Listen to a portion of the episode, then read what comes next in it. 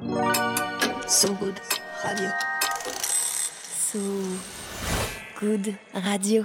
So Good Radio, nous entamons l'avant-dernière heure de Faisait tout comme moi. Bah oui, Euh, fermer à minuit. C'est bah, c'est ça, il est plus de 22h, donc c'est Ah ouais, l'avant-dernière ça heure. passe Ouais. hyper vite en fait.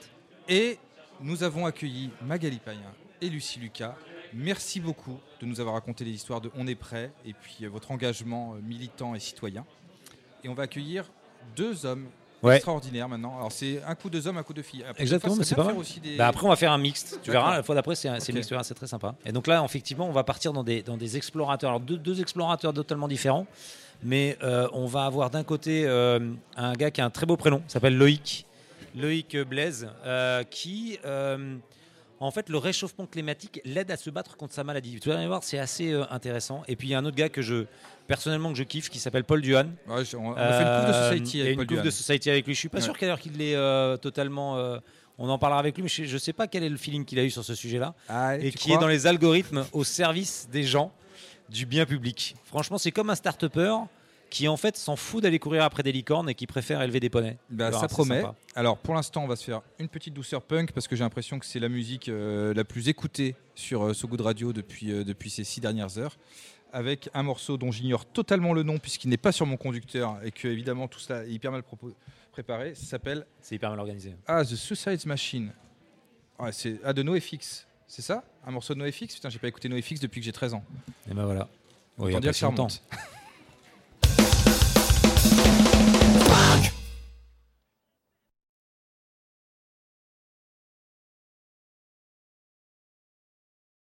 Oh, putain, les bâtards C'est c'est lamentable de faire des trucs, des coups dans le dos pareil.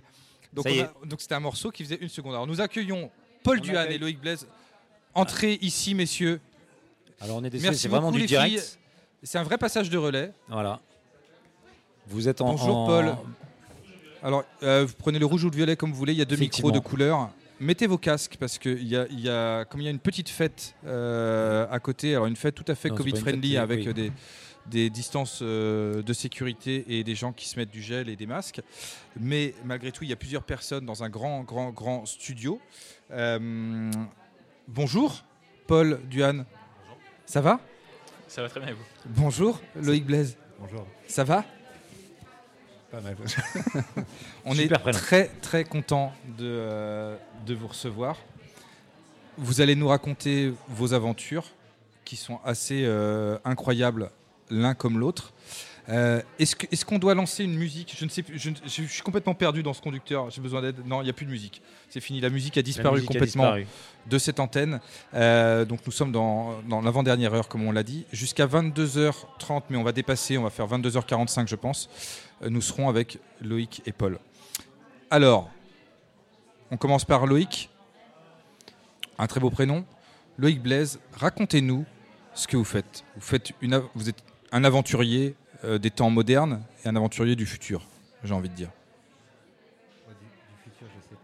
Ah, il faut que tu parles plus fort, euh, Loïc. Oh, Peut-être enlève ton masque, en fait, hein, si tu veux. Ouais. J'ai pas un super système immunitaire, donc Ouais. je suis obligé de me protéger. D'accord. euh, euh, Bah, garde ton masque. Bah, garde le masque. Garde le masque. Soyons Tu prends, te prends pas la tête. Mais du coup, parle, oui. parle plus parle fort. plus fort du coup dans le micro. juste que tu Mais voilà. fort. Pour qu'on t'entende bien. Effectivement, pour, pour raconter l'histoire, si je peux me permettre, juste pour introduire, effectivement, Loïc a, est un pilote au départ. euh, et puis, euh, il a été, euh, il y a un peu plus d'une dizaine d'années, il va nous le raconter, mais effectivement, touché par, La par la maladie, une sclérose en plaques, Mhm. qui lui interdit de piloter. Et finalement, il a décidé que le combat, finalement, pour cette. pour ce monde meilleur d'une certaine manière, euh, bah, il allait euh, finalement euh, le mener aussi pour sa maladie. Et donc, Donc, il a bravé il, cette il a bravé toutes ces interdictions et il avance euh, à la fois dans un, dans un nouveau projet qui s'appelle le Plan B, euh, alors qui est euh, l'aboutissement de plein de choses dont il va nous raconter, mais avec deux grands sujets. Un, effectivement, on peut voler sans forcément Ça, avoir du pétrole, ça, c'est etc. extraordinaire. Ça, c'est une- c'est une révolution, Et il l'a fait, il le démontre. Et puis, deuxièmement, il va nous parler des drapeaux rouges et des drapeaux verts. Enfin, voilà, on en parlera après, mais voilà, donc, donc rapidement, c'est ça. Alors, dis-nous un peu comment, comment tout ça est arrivé. Oula. Euh, ce, serait long, mais je crois que l'élément principal de tout ça, c'est le, désir de, résilience, mais, pas comme un concept ab- abstrait en fait. Quand on est malade et qu'on est au pied du mur, euh, et que tout s'effondre, et que c'est très concret tout ça, et ben on cherche. au départ, on se laisse dépasser, puis ensuite on cherche une voie de guérison. Et, ça, oblige à se poser beaucoup de questions, à, réfléchir de façon systémique à, tout ce qu'on vit, à tout ce qui impacte notre santé. Et, et, puis on se met en quête de réponse. Le, finalement, quand on, nous dit que bah, c'est impossible, non, tu sortiras pas de ton fauteuil roulant, non, tu peux pas guérir, non, tu peux. Ce chemin de résilience au début, il paraît impossible, il paraît immense, ça, a l'air d'être juste beaucoup trop lourd, beaucoup trop. Euh, et, en, et en fait, si on, si on a en soi la, conscience du possible. Ou une, une, force incroyable aussi, il hein. faut quand même le dire. Pas forcément. Au début, c'était pas de la force, c'était. Il y avait de l'insolence, beaucoup. Ouais. il y avait de la colère, beaucoup. Mais, euh, mais de, la force, je, je, sais pas, en tout cas, je, ce serait pas à moi devant. Ouais. Mais euh, pourquoi je. Ah oui, voilà. Et puis finalement, bah, quand, on déroule ce fil-là et qu'on commence à chercher des solutions, qu'on prend sur soi, qu'on change des choses dans sa vie, on se rend compte qu'il n'y a finalement pas grand-chose d'insurmontable à part l'histoire qu'on nous raconte de ce qu'on est en train de vivre. Mais ce qui est important, c'est ce qu'on vit vraiment et, ce qu'on met dedans. Et, une histoire, un monde, bah, ça se change. Ça se change et il n'y a, rien de figé tant qu'on reste vivant, qu'on reste curieux, curieux de soi, curieux des autres et, qu'on se met en mouvement. Finalement, ça, donne presque envie de se dire qu'il y a une solution pour, euh, pour le réchauffement climatique, puisque c'est finalement de ça que tu as tiré ta force pour ce combat. Absolument, mais c'est, mais c'est certain. Hein. Les, euh, le, ça me rend fou, en fait, les, gens qui me disent que non, non, tout est perdu, c'est fini, ce sera 7 degrés dans un siècle. C'est vrai, c'est vrai, ça, ça peut arriver. mais, euh, mais, mais Tout comme la sclérose en plaques, elle t'emmènera où on a-tu de dire qu'elle t'emmènera ouais, ou, pas. ou pas. c'est ça. ou pas. Et mais si on s'en si on donne les moyens, si, le, seul devoir absolu qu'on a aujourd'hui, c'est celui d'agir. On, est face à une situation qui, est hyper simple. En fait, on, on est dans une urgence totale, euh, avec un, vrai besoin de transformation, mais qu'il faut enclencher. C'est pas si difficile que ça. Et alors, et alors toi, du coup, euh, tu as décidé de continuer à piloter si j'ai bien compris.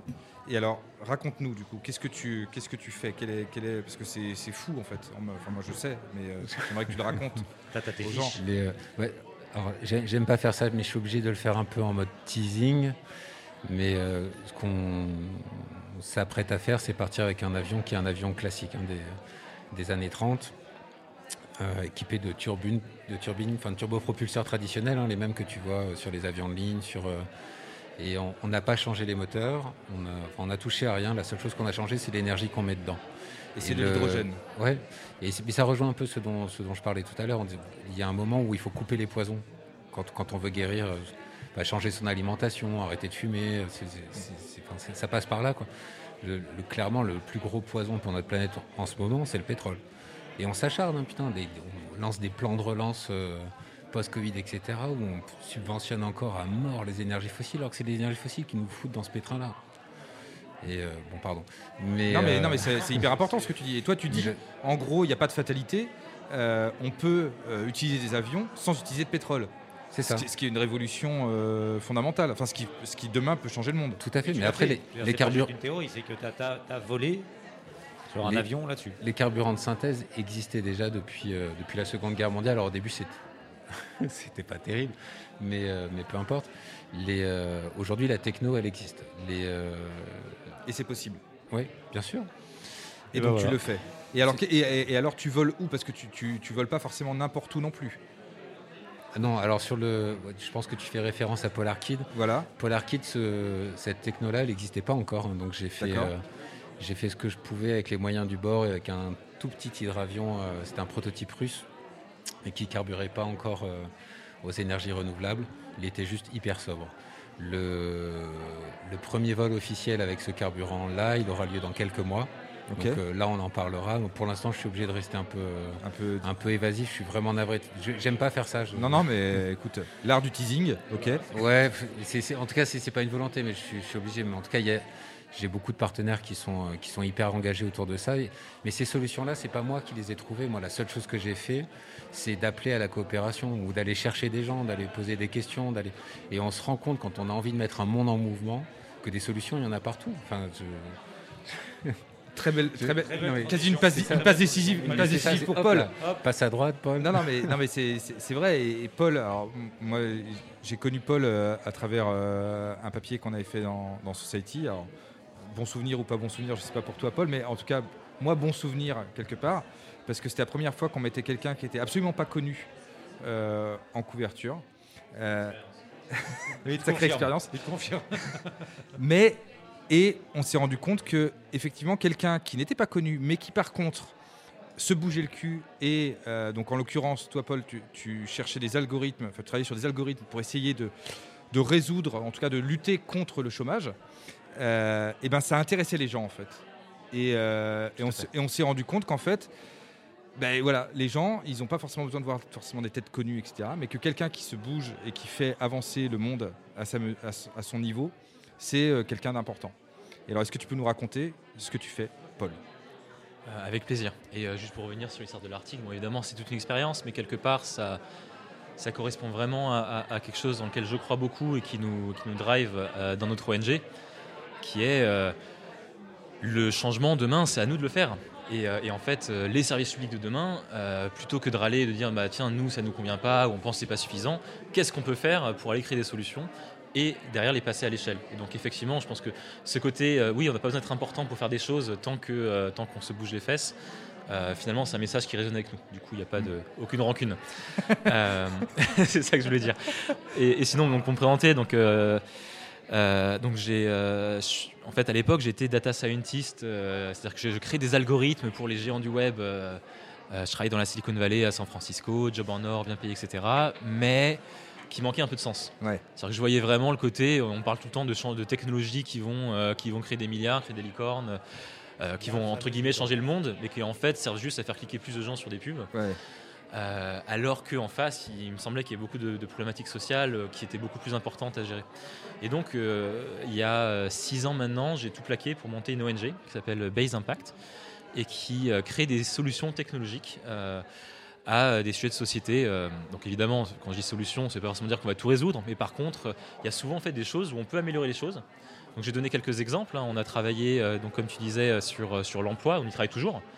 On a créé une intelligence artificielle qui s'appelle euh, Bob et qui est une sorte de coach euh, euh, emploi qui permet d'aller automatiquement euh, faire une sorte d'accompagnement personnalisé des personnes qui sont en chômage, présenter les bonnes ressources, les bonnes stratégies d'emploi, etc. euh, qui aujourd'hui a accompagné 300 000 personnes en France. Oui, parce Et, que euh, ton, ton constat au départ, je me souviens sur, sur l'emploi, c'était de te dire, euh, il y a effectivement des gens qui n'ont pas de boulot, mais il y a des boulots qui n'ont pas de preneurs aussi, et que, et que finalement, tous ces gens ne sont pas forcément... C'est la euh, base d'un algorithme. en y a- fait. C'est- Ouais. comme Uber, c'est chômage. Ouais, ils sont pas forcément mis en relation, mais en fait, même en creusant, ce qu'on s'est rendu compte, c'est qu'au-delà même des offres d'emploi, il y a aussi même plein de gens qui sont simplement pas accompagnés, en fait. Ouais. Euh, et, euh, et comment est-ce que tu leur. En fait, il y a plein de ressources qui existent. des fois, il y a des ateliers pour ça, il y a des formations pour les bonnes choses, mais en fait, comment est-ce que tu les mets en face des gens? Et donc, c'est vraiment ça qu'on a développé.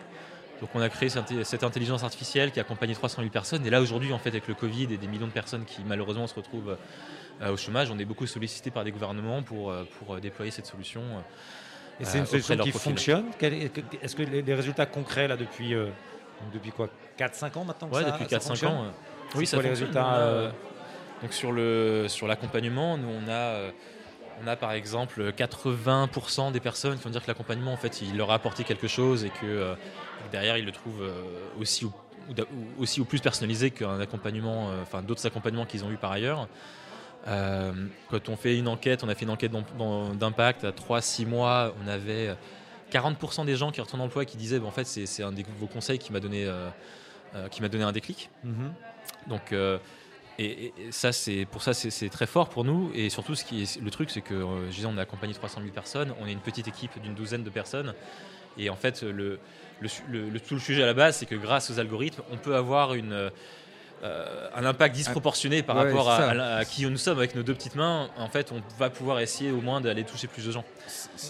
en fait, tu as mis la science au service d'un déploiement d'intelligence Parce que à 12, finalement, tu arrives à avoir plus d'impact que si tu étais peut-être euh, 200. En fait, c'est-à-dire que tu as, un, truc, un facteur démultiplicateur qui est très très important. Bah, En fait, tu vois, à la, à la base, enfin la genèse en fait, du projet, j'ai vraiment eu un moment comme ça où, où, euh, j'ai toujours été un peu engagé, je faisais du, du- du bénévolat sur le côté le soir, et je me souviens à San Francisco, donc la journée, tu travailles sur des algorithmes qui vont toucher des millions de personnes, et euh, tout le monde t'explique que c'est très important, alors que bon, en vrai, euh, voilà. Dans le fond, bof. Et, euh, et le soir, donc je fais du bénévolat, par exemple, dans les sous-populaires, parce qu'à San Francisco, il y a aussi beaucoup, beaucoup de problèmes de sans-abri. Et je me rendais compte à quel point, en fait, c'est ultra frustrant, parce que tu peux aider qu'une personne à la fois.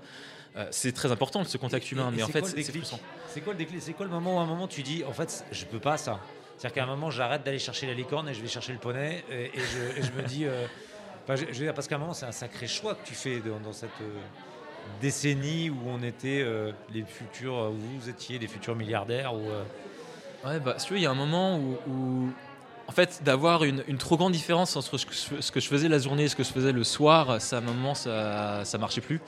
Et il y a un instant il y a une et- personne que tu as rencontrée un truc que tu as lu un- Alors ouais, il y a un instant, c'est un moment où, bon, pour différentes raisons, euh, en fait, j'ai dû, partir de, des États-Unis pour y revenir plus tard, et en fait, de- quelque part, de sortir de la cage à hamster pour y retourner. C'est un peu comme, tu sais, l'histoire de, enfin, c'est pas, c'est pas vrai scientifiquement vrai, mais l'histoire de la grenouille, tu sais que tu fais bouillir lentement. Ouais. Donc moi, je pense, j'étais un peu dans cette dynamique-là, tu vois, la Silicon Valley, je, je- tu vois, je m'installe et tout, je, je me rends pas compte finalement que j'y perds un peu mon âme. Et en fait, d'en sortir, de revenir, là, tu dis, mais attends, mais c'est quoi ce, c'est quoi ce truc? Et je pense que c'est là, du coup, en, tu vois, en discutant avec les gens, quand je revenais, je fais, mais en fait, il n'y a aucune raison que je sépare ma vie perso, ma vie, enfin, mes, mes valeurs perso et ma vie pro. En fait, je, je peux faire les deux en même temps. Il y a- alors, on, on- on parle beaucoup, mais il faut aussi qu'on écoute un peu de musique. ah oui C'est hyper important. C'est passionnant ce qui est dit là ce- C'est passionnant, mais en plus, on va pouvoir en parler aussi après la musique. après la musique Et Loïc a choisi une musique. On t'a demandé de choisir une musique, tu en as choisi une. Est-ce que tu peux nous dire ce que tu as choisi? Euh, oui, alors, je, oui. alors on ne le trouve pas sur l'iTunes Store. D'accord C'est euh, une carte postale sonore que j'ai ramenée euh, du Groenland. C'est un moment très particulier. J'étais avec euh, Mike Magidson, on faisait le premier film sur Polar Kid. Et j'avais été invité à assister à une cérémonie aux morts après un tsunami en fait, qui, avait, qui avait rasé une île, une communauté de 200 personnes quand même. Et du coup, le, voilà, c'était une, soirée de deuil. C'était, important. Enfin, c'est le vrai visage du réchauffement climatique, ça. c'est, c'est- ces terres qui s'effondrent, euh, ces villages qui passent sous l'eau et, des gens qui meurent. Et, euh, bref, on, est parti après la cérémonie, on est parti prendre l'air. Et il y avait mon ami euh, Yossi, qui est un chaman, un des, des derniers chamans au Groenland, qui s'est mis à siffler. Dieu merci, Mike était là parce qu'il peut raconter cette histoire aussi. Sinon, les gens me prennent pour un cinglé. Mais Yossi s'est mis à siffler. Et euh, il y a des lumières qui sont apparues dans le ciel. Et en fait, et, il s'est mis à chanter et de plus en plus fort. Et plus il chantait fort, et plus on a une aurore boréale immense qui nous est sortie. Et c'est incroyable parce que entre sa voix et cette aurore boréale, une aurore boréale, c'est une tempête magnétique en fait. Et on la sentait en nous. Et, et quand on écoute cet extrait sonore, on, on- si on ferme les yeux, on, sent tout ça. On y est. Et, l'âme des gens, parce que ils chantent, quand on, en chantant pour, ces aurores boréales, en fait, ils communiquent avec les ancêtres. Et euh, il y a tout ce cycle de vie qui est là. Ça, dure une petite minute, mais je pense que c'est un super voyage. J'avais envie d'offrir ça. euh, je pense que c'est comme ça qu'on crée du lien en- entre les gens et donc entre les auditeurs qui sont là, ici en France, euh, et ces gens qui sont morts trop tôt. Et donc, fermons les yeux Voilà. et écoutons pendant une minute.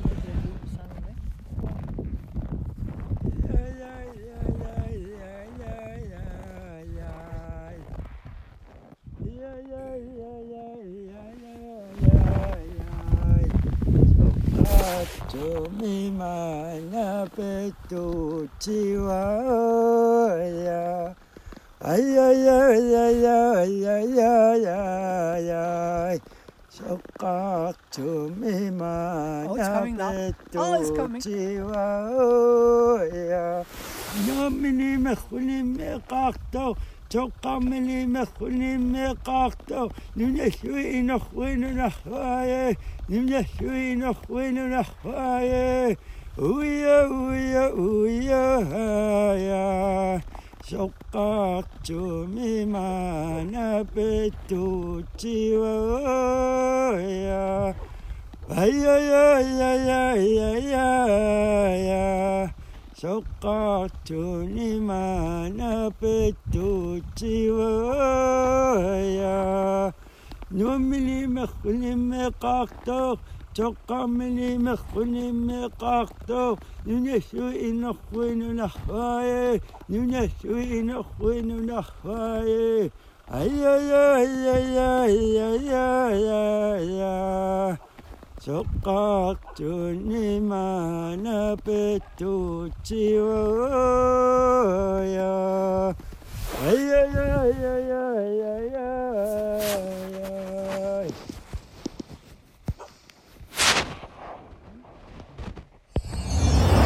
Faisez tous comme moi. Eh ben, Je suis très fier parce qu'il n'y a pas beaucoup de radios qui, qui, qui passeraient ce genre de musique. Et ça, Ah fait, non. et ça fait plaisir de se bah. dire qu'on passe ce genre de musique. Euh, J'avais une question. Merci à toi. C'est toi qui l'as enregistré du coup avec euh, quoi, ton téléphone ou je ne sais pas. c'est pour ça que le son est un peu. euh, on entend la neige, les craquements, les gros- les, gros gants. les- Ouais, mais du coup, ça le rend encore plus, euh, plus immersif. Mm. Paul, j'avais une question pour, euh, pour toi, vous.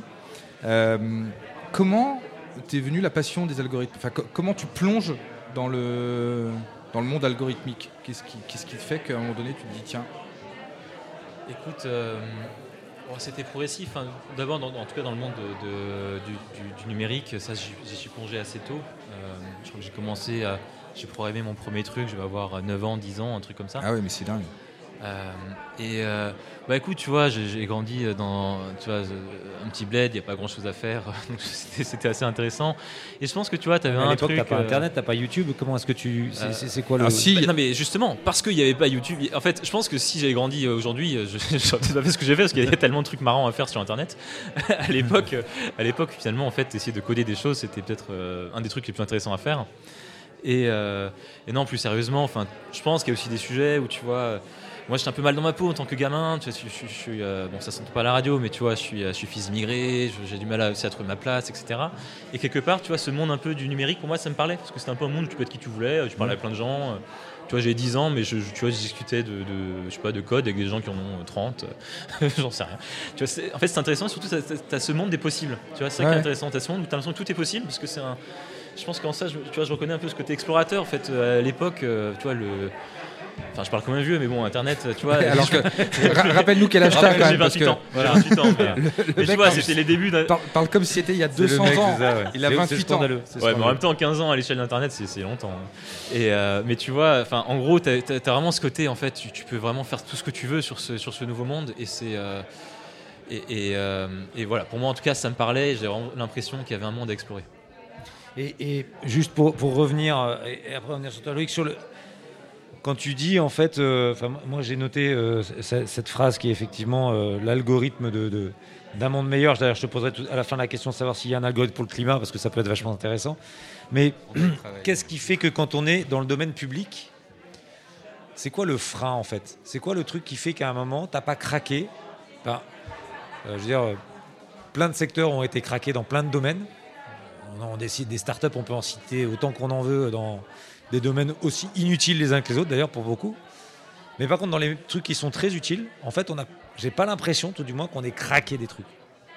Tout à fait.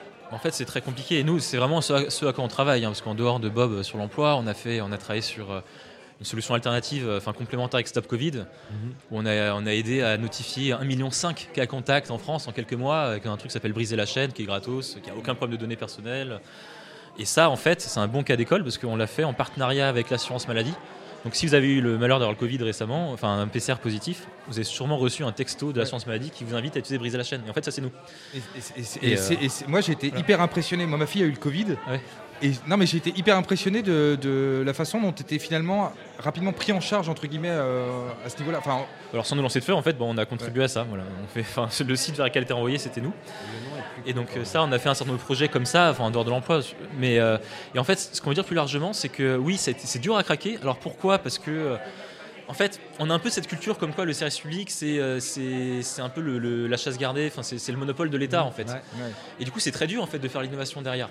Et, euh, et en fait, on a un peu ce truc où on oppose un peu bon, l'État qui a la souveraineté, la légitimité, et c'est important parce qu'il a un rôle à jouer. Moi, je dis pas qu'il faut briser l'État, au contraire. Il a un rôle à jouer. euh, on va, enfin, faut pas tout start-upiser, etc. Et de l'autre côté, euh, on a les startups méchantes qui vont faire des trucs euh, avec, bon, pour, faire, pour faire gagner de l'argent à leurs investisseurs. Et, et ce qui manque, c'est un peu un truc entre les deux où en fait on dit mais comment est-ce qu'on fait l'innovation d'intérêt général? Et pour ça, je pense qu'il faut vraiment une approche plus partenariale où on arrive à dire des innovations qui existent, qui viennent de l'extérieur, qui viennent des citoyens. Comment est-ce qu'on les passe à l'échelle?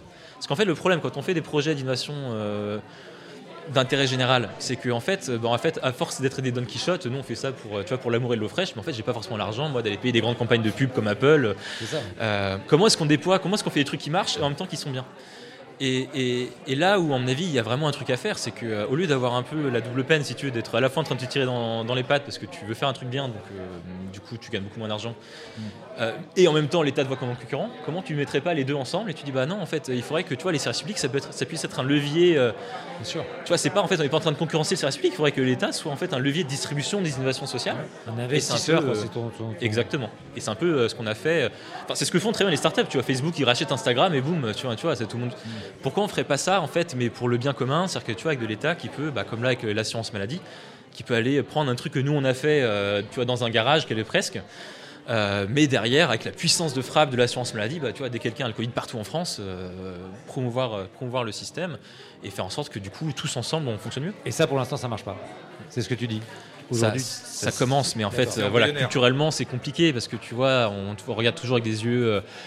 Euh, est-ce que euh, voilà, est-ce que ton but c'est de faire ça pour détruire le truc service Ouais, c'est public Est-ce qu'il n'y a pas un truc euh, Tu vois, euh, la Startup Nation a la mauvaise presse aussi en ce moment. Alors que nous, on vient pas de la Startup Nation, mais tu vois, mais c'est comment est-ce que tu fais se parler des mondes qui se parlent pas? C'est surtout ça.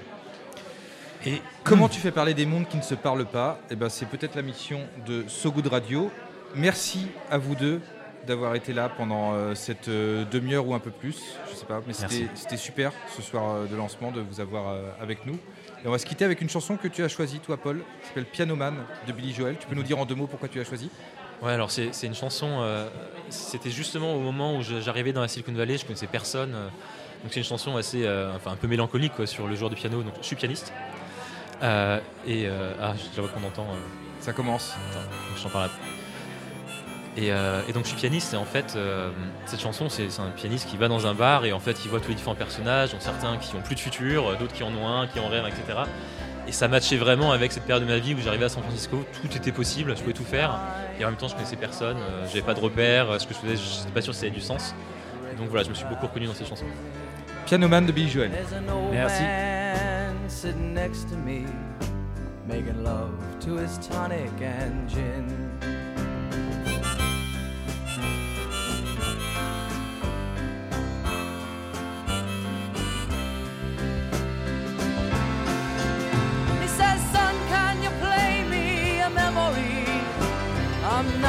shore.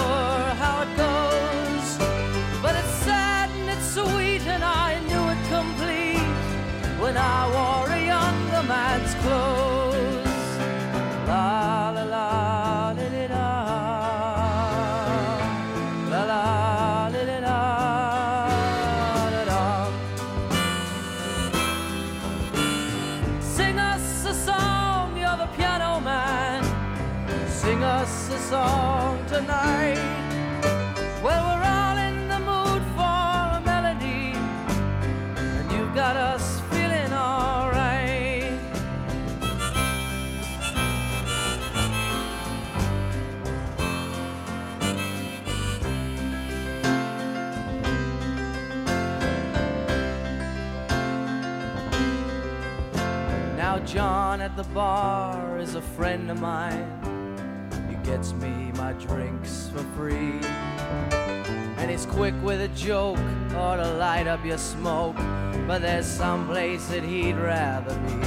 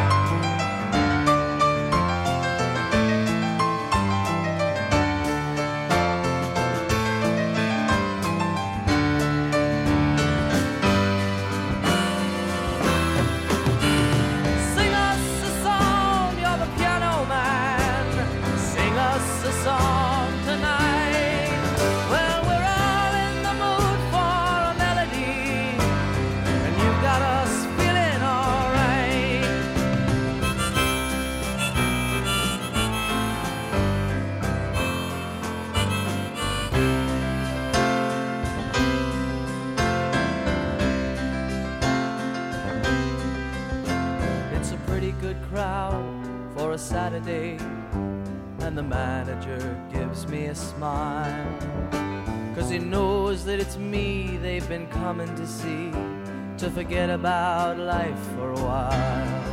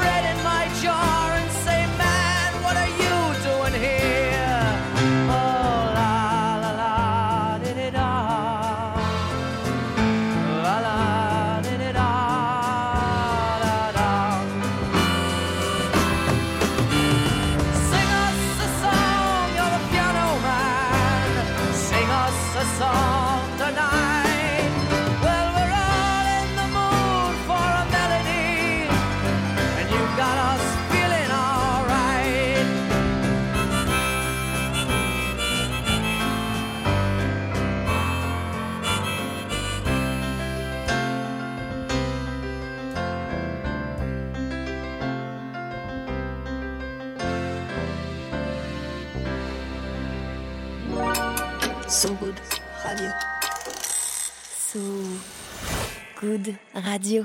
Faisez tout comme moi. Exactement. Aujourd'hui, ce soir, à 22h43.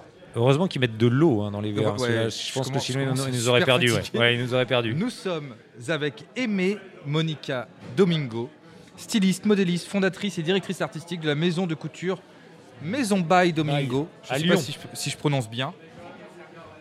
Et avec l'immense David Robert de Singa. Il se trouve que je connais David Robert depuis, depuis longtemps puisqu'il il- il- il a travaillé à SoFoot. Donc euh, Alors, euh, on- le, le monde est vraiment tout petit. Mais aujourd'hui, il va venir nous raconter ce que c'est que Singa. Et Singa, c'est formidable. on on parle de mig- Vas-y. on va non mais c'est juste pour mettre un peu le contexte c'est-à-dire qu'on va parler de migration positive Ouais. euh, et, et on va avoir un exemple concret c'est surtout ça l'objectif c'est de se dire c'est bien la théorie la pratique c'est encore mieux et donc c'est un peu ça qu'on va nous raconter enfin je Alors, j'anticipe mais euh, je vais pas dévoiler le grand secret mais voilà Non, mais commençons déjà peut-être par David. David, Robert, Bonsoir. qu'est-ce que c'est? Bonsoir, ça va? Ça va bien. ça T'es moins fatigué que nous? Bah nécessairement. Enfin, j'espère pour vous. Sinon, ça veut dire que vous n'avez pas bien bossé ce soir. Qu'est-ce que c'est Singa? Raconte-nous Singa. Vaste question. Euh, c'est une communauté d'entrepreneurs et de citoyens. D'accord. Et, euh, Qu'est-ce que ça veut dire? Deuxième question. Deuxième question. c'est bien il fait les questions et les réponses on peut y aller Bah, il est journaliste à la base, hein, donc ça aide. Euh, comment on pense la migration de façon collaborative? C'est un peu compliqué comme question, mais en fait, ça se traduit de façon simple. Quand on a monté Singa en 2012, euh, c'était avant que la migration arrive un peu au milieu de l'actualité. Euh, c'était un groupe de potes. Et dans ce groupe de potes, il y avait des gens qui venaient d'Ukraine, du Zaïre, enfin République démocratique du Congo, de Birmanie. Et euh, dans ces gens, comme dans n'importe quelle euh, proportion de la population, il y en avait qui voulaient monter des boîtes. Il y en avait qui voulaient monter une ONG, d'autres qui voulaient monter un resto, d'autres qui voulaient monter un journal. Et en fait, le point commun de tous ces gens, c'était qu'ils connaissaient personne, alors qu'ils avaient du talent. Et donc on s'est dit, la clé pour permettre aux talents qui viennent d'ailleurs de contribuer à leur société d'accueil, bah, c'est de leur faire rencontrer du monde. Et assez vite, on s'est rendu compte qu'en fait, euh, aller avec des copains euh, au cinéma, rencontrer un mentor euh, parmi un groupe de potes à une soirée, c'était encore plus fort qu'avoir un cours de comptabilité ou juste apprendre à remplir un formulaire de BPI. Quel- quelque, quelque part, c'était une manière de, de- d'inclure les gens dans la société, dans la ville dans laquelle ils vivaient, et de leur, et de, et de leur faire tisser un réseau qui leur permettrait demain d'être un tremplin pour, euh, pour mener à bien leur projet. ça. Et en 2015, quand, euh, quand la migration est arrivée un peu au milieu de l'actualité, euh, bah, on avait commencé depuis quelques années à se dire comment on fait pour valoriser les talents qui viennent d'ailleurs au lieu de considérer les personnes qui viennent d'ailleurs comme autre chose que des talents. C'est-à-dire qu'en fait, vous vous êtes dit, les gens qui viennent d'ailleurs ne sont pas des étrangers, ce sont des gens qui sont en fait des gens euh, pleins de talent, et il faut voir d'abord le talent avant de se dire, ah, c'est quelqu'un qui vient d'ailleurs. Il faut, euh, il faut s'intéresser à la personne. En gros, euh, on- au lieu de dire, euh, comme dirait Kennedy, pense d'abord à ce que tu peux faire pour l'Amérique. Nous, on dit, me raconte pas d'où tu viens, dis-moi plutôt la société dont tu rêves et on va la faire ensemble. Voilà un peu. Et donc, et l'entrepreneuriat, ça n'avait pas forcément vocation à, à gérer les choses de façon euh, globale, comme euh, répondre à la question du chômage des nouveaux arrivants ou quelque chose comme ça. C'était à l'inverse euh, une manière de se dire si on fait rencontrer à tous les DRH de France des gens qui, trois ans, quatre ans après être arrivés en France, ont créé des emplois, ont contribué à la société, on va peut-être changer un peu le narratif qu'il y a autour de la migration. Et, concrètement, ça donne quoi? Est-ce que tu peux nous donner des, exemples concrets de, de choses qui se sont produites grâce à Singa bah, Bien sûr, on a accompagné 200 euh, projets entrepreneuriaux en France et euh, pas loin de 1000 en Europe au total. Et euh, parmi les projets talentueux, on va parler de Monica qui est assise mhm. à côté de moi ce soir. Il y a des projets de boîte, des projets d'ONG dans le recyclage, dans le textile, dans la food. Et aujourd'hui, c'est quelques centaines d'emplois directs créés et un peu plus en emplois indirects c'est euh, quelques millions d'euros euh, cumulés de chiffre d'affaires euh, par des gens qui, parfois, ne parlaient pas un mot de français en arrivant entre 2015 et 2017 et aujourd'hui sont à la tête de petites structures de 5 à 10 salariés, parfois 20 à 30 pour les plus gros succès. Et alors Monica, est-ce que tu peux nous raconter, toi, comment se fait la, rencontre avec Singa? Alors la rencontre avec Singa se fait quand je reviens en France en 2016 mmh. et du coup je peine un peu à trouver du travail. Donc, euh, avant ça, j'étais en Tunisie, justement, où j'ai eu à travailler pour euh, Médecins du Monde. D'accord. Et en parallèle, je suivais des études de mode. Et donc, quand je reviens en France, euh, ben, je reviens un peu dans le contexte où c'est compliqué de trouver du travail. Donc, voilà, j'enchaîne les entretiens, j'ai pas forcément de réponse. Et à ce moment-là, je me dis, ben, j'ai un savoir-faire. Pourquoi est-ce que je ne le mettrais pas en avant? D'autant plus que, pareillement, en Tunisie, j'ai travaillé pour des marques, pour des maisons de couture. Donc pourquoi est-ce que je n'essayerais pas moi aussi d'apporter ma vision du vêtement? Donc c'est de là que ça part. Mais euh, voilà, j'arrive à un moment donné où créer une entreprise en France est assez compliqué parce que je ne connais pas du tout l'écosystème et tout ce qu'il y a autour euh, de la création d'entreprise. Donc je me rapproche à ce moment-là par une ancienne amie et collègue avec qui j'ai travaillé en Tunisie qui me dit bah, écoute, il y a une euh, association qui vient de, voir le jour qui s'appelle Singa. Essaye d'aller les voir, explique un peu le projet et puis bon, c'est de là qu'est née la petite histoire d'amour qui si on, depuis un moment. Si, on rembobine l'histoire avant, c'est-à-dire avant ce passage en Tunisie, etc., tu as une formation qui t'a. C'est quoi ton, ton cursus, euh, euh, entre guillemets, euh, pour en arriver là Alors, j'ai un cursus j'ai envie de dire, j'ai touché un peu à tout. Dans le sens où bah, j'ai commencé avec un BTS en communication des entreprises. Ensuite, après, j'ai suivi plusieurs petites formations. J'ai aussi travaillé énormément sur le terrain, comme avec l'ambassade de France au Bénin, l'ambassade des États-Unis. Ensuite, après, j'ai eu une petite formation en santé reproductive. Et voilà, il y avait cette passion. De... Oui. D'accord. Donc, euh... tu as encore un autre chemin. Euh, et, toute cette formation, tu l'as fait où? Tu l'as fait euh, Alors, je, je, la commence à Abidjan, en Côte d'Ivoire, donc où vit ma famille en ce moment. Ensuite, dans mon pays d'origine, qui est le Bénin. D'accord. Et euh, après, j'étais un peu lassée, donc j'aime bien toucher un peu à tout. Donc, j'avais vraiment ce rêve-là d'apprendre à réaliser ce que je dessinais, parce que j'ai dessiné des modèles pour mes cousines, pour voilà.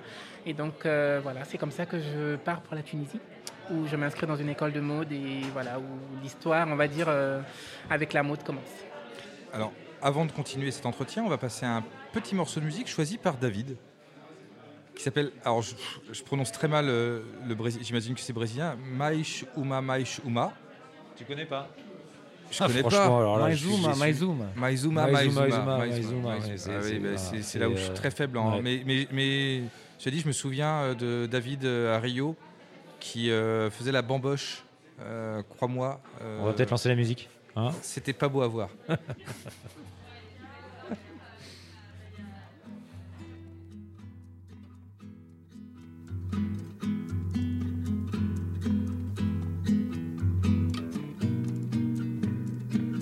Mais uma bala se perdeu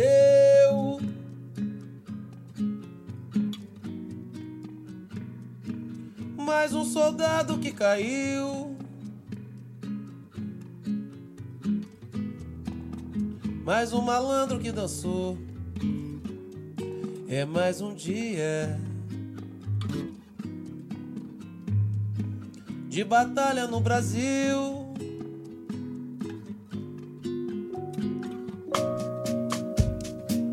Mais um político roubou.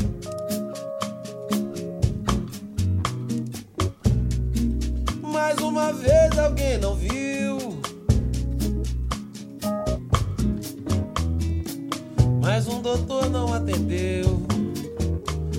e mais um velho deu adeus. Em pé nas filas do Brasil, mais um, mais um gol anulado, mais um, mais um pão e um pingado, família correndo atrás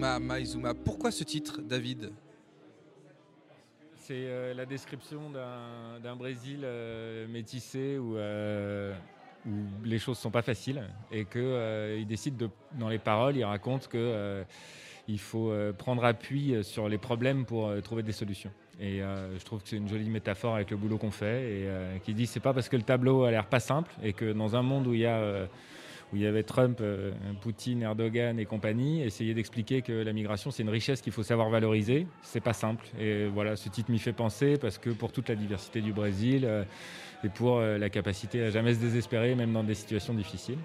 Et euh, voilà, c'est une leçon de résilience en fait cette chanson et cette résilience c'est celle qu'on retrouve euh, chez les entrepreneurs qu'on accompagne. et, et alors justement, les entrepreneurs qu'on accompagne, euh, pourquoi avoir choisi d'accompagner Aimé Monica? Bah, D'abord à cause de son talent. Et euh, qu'est-ce une- qui fait Il y a un entretien, on valide ou comment ça se Ah passe ouais, en fait carrément. Ouais, c'est- C'est pas Il y a- juste. euh, Ah, il y a un jury de sélection, bien sûr. D'accord. Euh, en fait, ce qui nous intéresse, c'est en quoi la migration est source d'innovation. C'est ça notre obsession. Et donc, euh, il y a des gens qui viennent nous voir et ils me disent la vision que j'ai du marché français quand j'arrive, elle me permet de regarder les choses sous un angle différent. Et cette richesse, ce pas de côté de l'innovation, c'est ça qui nous intéresse. Je prends un autre exemple avant de venir à Monica. On a un entrepreneur qui est venu de Syrie il y a quelques années et euh, qui avait l'habitude, quand il était gamin en Syrie, de ramasser du métal et d'aller le vendre aux ferrailleurs du coin. Et quand il arrivait en France, il avait euh, juste cette petite expérience et, euh, il a dit mais en fait c'est marrant, chez vous vous avez des poubelles de tri pour aller pour tous les habitants et vous avez des grands groupes qui sont capables de recycler les déchets métalliques de tous les grands industriels. Mais en revanche, les plombiers, les fabricants de vérandas, les machins, tout, ils perdent une demi-journée par semaine pour aller à la décharge. Ils perdent de l'argent, du temps. Et donc, il a monté le Uber du ramassage du déchet métallique. C'est fantastique, il ramasse 100 tonnes de métal, il fait du recyclage, il embauche un chauffeur de camion, des personnes réfugiées, des gens hyper éloignés de l'emploi. Donc c'est une société euh, genre Vertueuse à tous les niveaux. vertueuse à tous les niveaux, économie circulaire, réinsertion, etc. Et quand il raconte son projet, il nous dit, ben en fait, j'aurais jamais pu monter ça avec une tête de français en France, parce que j'aurais pas vu où était le trou dans le marché. Ouais. Et Monica, quand elle est arrivée avec son projet textile, il y avait à la fois euh, euh, une espèce de vision super internationale par son parcours, donc, euh, dont elle a commencé à parler, Ouais. donc euh, vivre Le dans Bénin, plein de la pays, Côte d'Ivoire, bah, c'est être en contact avec des tas de cultures différentes, donc aussi avec des tas de cultures textiles différentes, et c'est euh, mélanger euh, des savoir-faire qu'elle a appris dans des études de haut niveau, en même temps que des savoir-faire traditionnels, et donc c'est pour nous un exemple parfait de migration-led innovation, de- d'innovation issue de la migration. Ouais, tu l'as dit très bien. Et, et aujourd'hui, alors, tu en es où? C'est où quoi Monica. concrètement aujourd'hui, Monica Euh, C'est à Lyon, je crois, c'est ça Tu es basé à Lyon? Alors euh, aujourd'hui, on est basé à Lyon. Enfin, je suis basé à Lyon, donc la société elle est basée à Lyon. On est une petite start-up, donc on commence tout doucement. euh, là, on commence à avoir un petit rayonnement à l'international, mais aussi au plan national. Euh, c'est vrai que le Covid nous a un tout petit peu ralenti. Forcément. Parce que essentiellement du travail se faisait en présentiel avec la cliente où on prenait le temps de discuter. Et euh, récemment, justement, on a, hum, avec euh, ben, l'incubateur, parce que je suis incubé par euh, Singa, on a postulé donc, à une offre euh, qui a été faite par euh, l'État français, donc, euh, notamment avec la French Tech. Donc, Mhm. j'ai été lauréate. Et ça va nous donner un gros coup de pouce, justement, d'un point de vue euh, fashion tech. Et voilà, on espère toucher encore plus de monde. Voilà où est-ce qu'on en est aujourd'hui. Bah, c'est, euh, Et le, et le- et le futur, du coup, c'est quoi? Que- Quelle est l'ambition euh, Ensuite, derrière, j'ai- cru comprendre qu'il y avait à la fois euh, des vêtements de luxe dans un- un registre euh, événementiel, Oui. euh, mais également du prêt-à-porter. Est-ce que, tu peux- est-ce que tu peux nous en dire un petit peu plus? Alors, euh, déjà, ben, tout comme enfin, le futur, je vais commencer par le futur. Le futur, comment je le vois? J'ai envie de dire, je le vois grand, mais je commence tout petit pour citer un ami. Euh, dans le sens où ben, j'aimerais devenir déjà l'une des premières maisons de couture tenues par une femme de- afrodescendante. Euh, ça, pour moi, c'est un rêve de, petite fille, de me dire que dans la capitale de la mode, il y a une jeune femme noire qui a réussi à avoir une maison de couture. Ben, notamment avoir le label haute couture qui est un label protégé et voilà on espère qu'on qu'on y arrivera mais aussi un rayonnement à l'international dans le sens où ben, l'Afrique d'où je suis originaire apporter justement toutes les connaissances que j'ai apprises ici les apporter là-bas parce qu'il y a de la créativité mais il n'y a pas forcément la technicité qui va avec. Et puis euh, voilà j'avais envie de dire pour l'instant c'est ce que je vois. Après on verra les autres continents. Et Et après, sur, ces- sur cette envie de vêtements euh, à la fois prêt- prêt-à-porter et, euh, et haute couture, comment, comment, comment concrètement, moi j'y connais rien, euh, tu as vu comment je suis habillé. Oui. Euh, très clairement, euh, je suis pas du tout un homme de la mode, euh, on peut se le dire. Éduque-moi. D'accord. Alors, du coup. casquette, Monica, ou pas? Ben, ça va, la casquette, elle est assortie aux, aux suites, donc ça va. On est, Ouais, on est resté sur des tons assez monochromes, c'est bien. Il y a du bon goût. On va essayer de raffiner tout ça. donc, du coup, euh, comme toute maison de couture, donc du coup, il y aurait des collections uniques. Donc, c'est vrai que moi, je me suis concentré essentiellement sur euh, l'événementiel, donc à savoir les robes de mariée, les robes de soirée, de pardon, et les robes de gala. C'est vers euh, ça que mes clientes viennent pour la plupart du temps. Mais je voulais aussi apporter quelque chose de- d'urbain, de, de quotidien, de. Et pour ça, en fait, je me suis juste dit, je vais proposer en fait des, des prototypes de modèles, des, voilà, des modèles qui seront personnalisables. C'est là où ça rentre dans le jeu du prêt-à-porter. Parce que justement, j'ai plein de clientes de mes expériences passées pour euh, les maisons de couture pour lesquelles j'ai eu à travailler, qui me disaient, ben, on, on aimerait revenir à l'unicité, enfin à l'unique. euh, à moi, parce que quand je sors et que je vais à une soirée et que je vois 4-5 femmes, on a toutes la même robe, on perd un peu ce côté-là. Ouais. Et du coup, je me suis dit, pourquoi pas proposer une idée qui après serait déclinable par mes clientes, notamment en matière de couleurs, de textiles, de, en fonction de leur sensibilité. Donc c'est voilà, c'est le côté innovation que j'apporte dans le prêt-à-porter, c'est que ce serait euh, des collections qui seraient personnalisables. Et alors, Monica, j'imagine que tu as choisi une chanson aussi. Est-ce que tu peux nous en parler?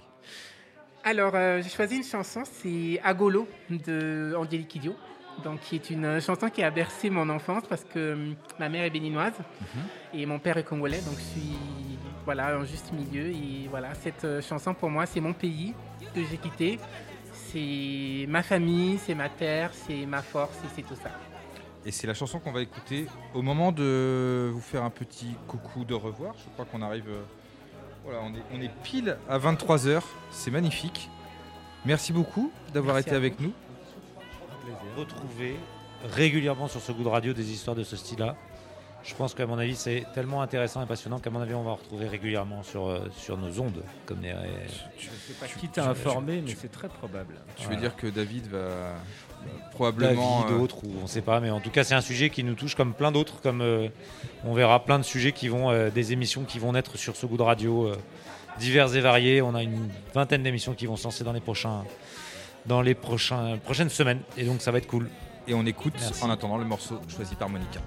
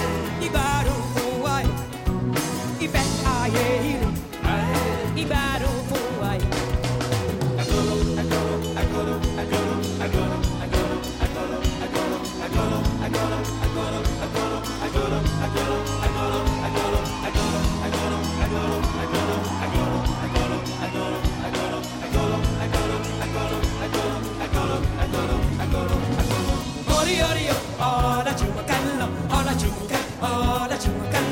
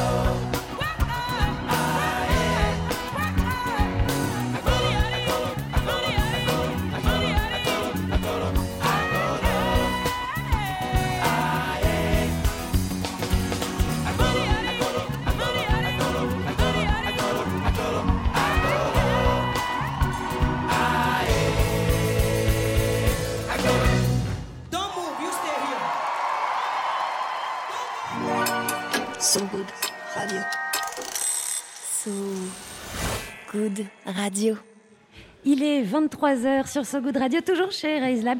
Et oui, nous sommes revenus, euh, moi-même, Marie et Ronan Baucher. On a eu un méchant faux mot en voyant François Hollande, une peur de manquer un truc en français. Alors, euh, ben, on est revenu vous voir à l'antenne. Et nous entrons dans une dernière heure de direct, la dernière ligne droite pour utiliser la métaphore de sport la plus cliché. Parce qu'un cliché, au départ, c'est juste une métaphore sympa qui a eu trop de succès. On l'a fait onduler la dernière ligne droite avec du son, n'est-ce pas, Ronan, Loïc, Franck? C'est hyper long de tous vous citer là. Il va se passer quoi? Il va se passer quoi? Il va se passer. Vas-y, euh, Loïc. J'ai plus de voix. T'as plus de voix? Non. pour, pour, pour raconter ce qui va se passer. Là, pendant cette dernière heure musicale. Bah, pendant cette dernière heure, il va se passer plein de trucs. Il va y avoir mid. Il va y avoir mid, exactement. On va Alors, finir sur de la euh, je- musique. Je, je vais prendre votre relais. Ouais. Alors, on va commencer. Il est vachement plus organisé. Il est vachement plus organisé que nous, en fait. vraiment. Mais non, le conducteur, ça Non, part non, en. c'est- C'est c'est- c'est un peu freestyle à la fin. Alors, on va commencer avec Hugo Cajdas et Walter Bouvet qui euh, ont inventé le premier festival audio du climat qui est, qui est en cours là, depuis aujourd'hui jusqu'au 12 mai, si je ne me trompe pas. J'ai plus la date en face. Yes, C'est ça. exactement. Du 6 au 12 mai, ouais. Du 6 au 12 mai. Pas si organisé que ça, en fait. Euh, ens- ensuite, nous aurons un live avec Frédéric, Frédéric Astal, pardon, qui Suédoise. va, qui va nous faire. Suédoise. Pardon? Frédéric Astal, c'est suédois. Oui, bah oui, bien sûr. Ah bah Oui, oui. bah évidemment. Qui va nous dire. faire deux sessions live piano-voix. Ça va être superbe. Et euh, nous accueillerons aussi Mid, qui, euh, va, qui va parler avec nous, euh, j'en suis sûr, de l'échaud. Et je veux qu'on lui parle avec lui de l'échaud, mais pas que. Euh, et il sera aussi euh, question de son, de son EP où il va nous faire euh, trois, À trois peine de ses question par rapport au lait. Pardon? À peine question de son EP. Enfin, Oui, on va surtout parler de lait. Surtout parler de Moi, lait. j'ai envie de parler aussi de lait avec lui. C'est un Eh ben, on fera ça et on commence juste de l'autre côté de la virgule. Une virgule en radio, c'est ça? Faisez tous comme moi. C'est tellement cool quand on, pardon, c'est tellement cool quand on apprend des trucs comme ça de manière inopinée. On est donc avec Hugo Cashdatz et Walter Bouvet, fondateurs du Open Land, le festival audio du climat, comme tu l'as dit, qui se déroule jusqu'au 12 mai prochain. Bonsoir. Bonsoir. On a écouté euh, tout à l'heure un son de banquise qui bouge enregistré par Loïc Blaze au Groenland. Ça rentre dans l'audio du climat, ça pour vous? Bah ouais, pourquoi pas, euh, si ça envoie un message euh, intéressant qui peut, être, euh, qui peut avoir de l'impact et qui peut être partagé euh, par les différents auditeurs. Ouais, c'est cool. En, gros, nous, ce qu'on veut, c'est créer un maximum de conversations engagées pour le climat. Euh, 10 000 conversations, c'est notre objectif pendant ce festival. Euh, et on est déjà bien parti parce que ça a commencé aujourd'hui à 13h avec euh, un spationaute qui a, qui a expliqué comment il avait changé de point de vue sur la Terre euh, grâce à ces trois voyages dans l'espace. C'était vraiment passionnant. Alors comment, puisque ça a déjà commencé, donc euh, d'ordinaire c'est la question de la fin, mais comment est-ce qu'on a accès à tout ce festival audio pour le climat? Audio du climat, pardon. Bah, c'est simple, en fait, il faut juste télécharger une application qui s'appelle Make Noise, qui est une appli qui permet d'organiser des lives audio interactifs. Et euh, là-dessus, on a accès à tous les lives en cours. Et en ce moment, c'est principalement les lives du Festival Audio pour le Climat qui s'appelle Il faut qu'on parle, et, euh, dont est partenaire So Good, euh, Imagination Machine et Open Land, qui est porté par Walter ici présent. Mais, mais on est d'accord que McNoise, c'est pas juste là, ça, ça va rester. C'est un truc, euh, c'est une Exactement. vraie app qui va euh, révolutionner ce sujet-là, notamment sur l'audio. Exactement, ouais, c'est une app qui a vocation à rester, euh, euh, qui est une start-up en fait que, que j'ai cofondée et qui permet d'organiser des live audio interactifs et on se focalise principalement sur les activistes, les ONG, les associations et n'importe qui qui a une communauté à mobiliser pour leur permettre de mobiliser leur communauté de la manière la plus efficace possible et d'avoir un max d'impact grâce à l'interaction pendant les live audio. ouais. Alors comment ça marche exactement? Euh, Comment ça marche? Euh, Je suis un organisateur, je crée un live audio et en un clic, toute ma communauté peut, se connecter à ce live. Et moi, en tant que participant, je peux écouter, euh, un peu comme ici, comme une conversation pendant une, une émission de radio, mais je peux aussi écrire sur le chat euh, à l'écrit. Donc, c'est-à-dire, je peux interagir avec euh, les gens, euh, les gens sur scène. Je peux même être invité sur scène à, à interagir avec les speakers euh, et être remis dans l'audience. Je peux aussi, euh, en tant qu'organisateur, collecter des fonds auprès de mon audience euh, pendant le live. Et ce qui marche vraiment, vraiment bien, c'est en tant qu'organisateur, je peux pousser un message à partager à toute mon audience. Donc, par exemple, j'ai 200 personnes dans mon audience, je leur pousse un message commun qu'on coécrit ensemble et ces 200 personnes vont pouvoir partager en live ce message et avoir de l'impact grâce à ce message. Donc, c'est ça, ce qu'on pense que agir pour le climat, ça commence par en parler. C'est ça la punchline de notre événement. Tu peux dire par exemple votez François Hollande et boum, d'un coup, tu as 200 messages de François Hollande qui partent sur les réseaux sociaux. un truc de ouf. hein. C'est un super exemple, Walter. Merci Non, beaucoup. Ah merde. Et euh, Walter, Oui. comment, euh, comment est venue l'idée Bah, L'idée, c'est très simple. D'abord, c'est Hugo qui a Vous fondé pouvez nous raconter Make comment, on une. construit ça euh, de- depuis le tout départ quoi. À la base, euh, il y a un gars qui s'appelle Rob Spiro qui travaille avec euh, Hugo qui m'appelle et qui me dit Walter, on a une super appli à te présenter. Et euh, on ne sait pas où va mener la conversation, mais on est à peu près certain qu'il va en sortir quelque chose. Il me présente le truc sur le papier parce que l'appli n'était pas encore développée, c'était à 13 semaines. hein, C'est ça, ouais. Il y a 13 semaines, on a eu l'idée. Donc c'est tout frais. On a tout développé en mode sprint là depuis 13 semaines. Et je lui dis, écoute, euh, nous, Openland, on, on a participé euh, à la campagne, et puis on est activiste au sein de la communauté So Good. Et So Good, ils viennent de finir une campagne d'abonnement, ils ont d'autres projets. Je suis à peu près certain que si on connecte les deux, il va se passer quelque chose. Voilà, donc on a proposé à Stéphanie, qui doit être pas loin, euh, de se joindre à la conversation. Euh, Il y avait l'idée pour Make Noise de lancer un premier festival euh, activiste. Vous, vous aviez votre projet radio, on n'était même pas au courant du timing, et paf, les deux se sont rejoints. Ça a été créé comme ça, partenariat So Good, Openland.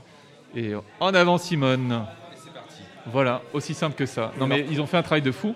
Et ce qui est cool, c'est que l'équipe So Good euh, et l'équipe Openland aussi, on a sorti tous les carnets d'adresses pour avoir un maximum de, de gens. Donc il y a Jean-François Clairvoy dont tu viens de parler, il y a Nicolas Hulot demain soir, euh, il y a plein d'activistes euh, ou de gens qui ont été portraitisés dans So Good pendant l'année qui a passé.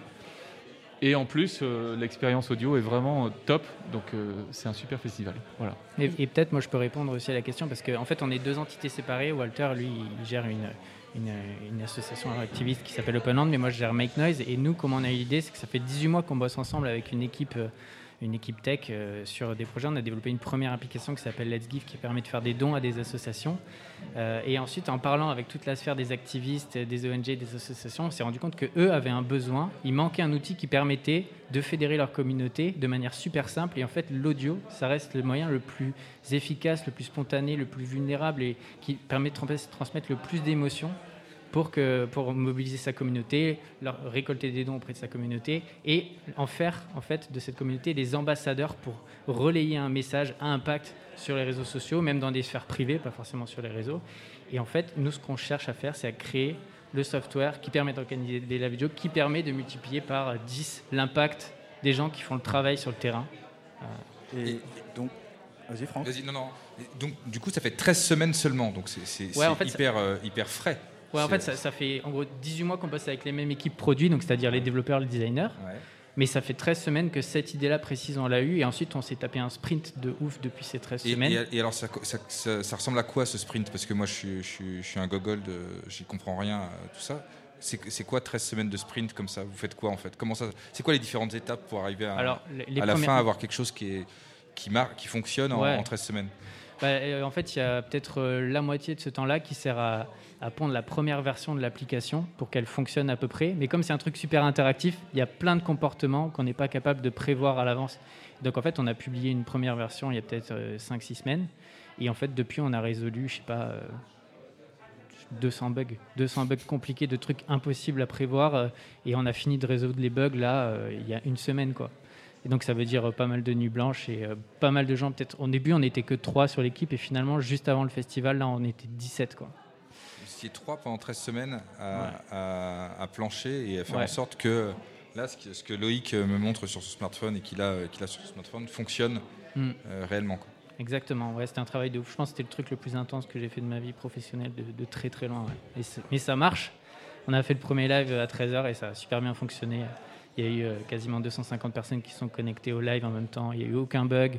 Et surtout, il y a eu un engagement de ouf. Les gens ont partagé, ont posé plein de questions aux speakers euh, pendant le live, euh, ont applaudi et ont partagé le message. Le message était fort parce que c'est Jean-François Clairvoy qui a dit on est, on est, enfin, il voyait un peu la Terre comme un vaisseau spatial duquel nous, on n'est pas que les passagers, mais en fait les membres de l'équipage. Et c'est ça le message qu'on a partagé, c'est nous sommes les membres de l'équipage de la planète Terre, avec un hashtag il faut qu'on parle, qui est le nom du festival, et on a tous partagé ça, et c'était ouf.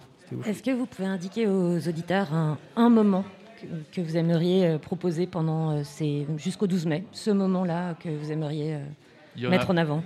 Il y en a plein parce que ce qu'il faut dire, c'est qu'à 18h30 tous les jours, euh, les activistes euh, So Good seront présents dans une capsule So, So Noise euh, qui est intégrée dans le, dans le festival.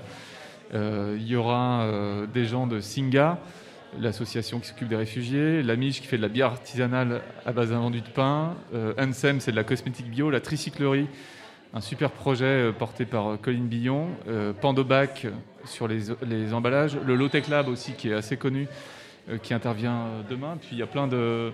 Il y a Nicolas Hulot aussi demain soir. Ouais, il y a Nicolas Hulot demain soir à 20h30, et puis pour en citer un autre parmi, parmi parce qu'il y en a quand même 20, donc allez voir, c'est- génial. Mais par exemple, dans 3 jours, 21h, j'ai un countdown, donc je sais même pas exactement quel, quel jour c'est. C'est euh, comment créer des projets à impact positif. Et alors là, il y a, y a vraiment du beau monde. Il y a Ticket for Change, bah, il y a Stéphanie euh, de So Good, bien sûr. Il y a Rob Spiro d'Imagination Machine. Il y a aussi euh, Make Sense euh, et une personne d'Open- d'Openland. Donc euh, là, c'est une belle table. Moi, je trouve que c'est ma préférée. Je pense que ça va être vraiment cool. C'est hyper inspirant pour motiver des gens qui ont envie de créer des projets à impact positif. Je dirais, allez-y absolument. Pour avoir accès à votre programme, on se connecte? Sur ilfautquonparle.com. Merci beaucoup d'être venu nous parler de ce festival. Merci à vous deux. Merci beaucoup. Il nous tarde de nous plonger dedans dès qu'on aura fini ce marathon de radio. D'écouter parler les autres, ça nous fera beaucoup de bien. On commence donc euh, bah, dans pas longtemps, là. Quelle heure il est?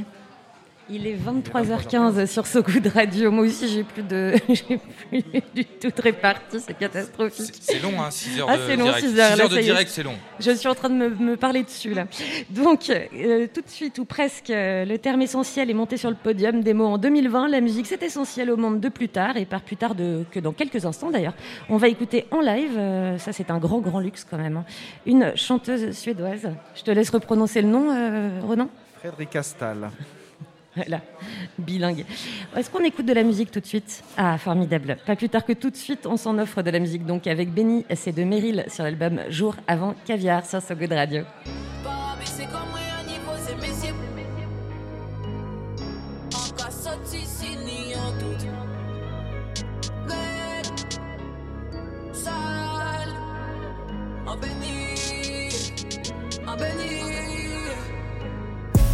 Comme moi un niveau, c'est messieurs. En cas sorti, si ni en doute. Red, sale, en béni, en béni. Parabé, c'est comme moi un niveau, c'est messieurs pour éviter les coups bas, ça logique.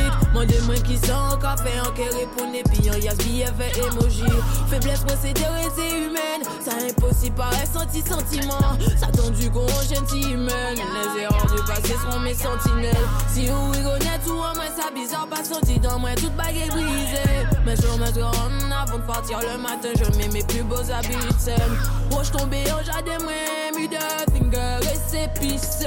Pas même moi pour pas moi vitamine C, 14 par jour pour mener la vie saine. En lampade en poche main, si toutefois on t'est fait fausse route. En bambi, grand joker, en cas sorti, si ni en doute. Ça fait la vie arrête, mais ça t'est pris, puis ça qui ça ouvre fou, mais à t'es pas oublié en baguette capitale.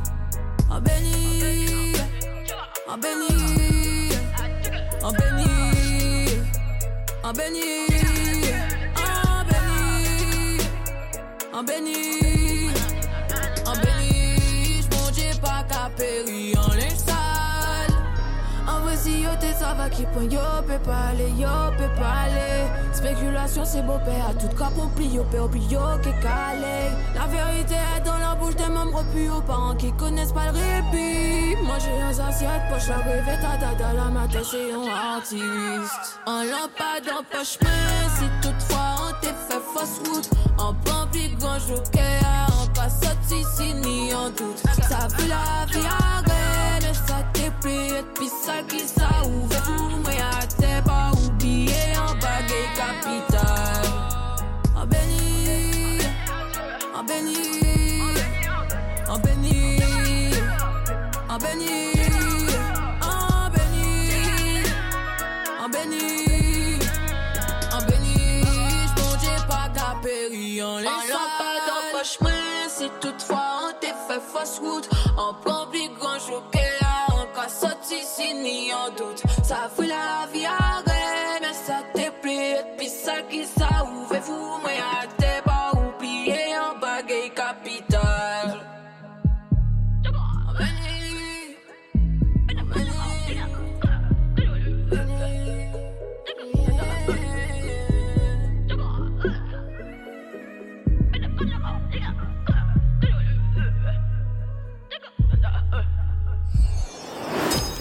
Faisez tous comme moi.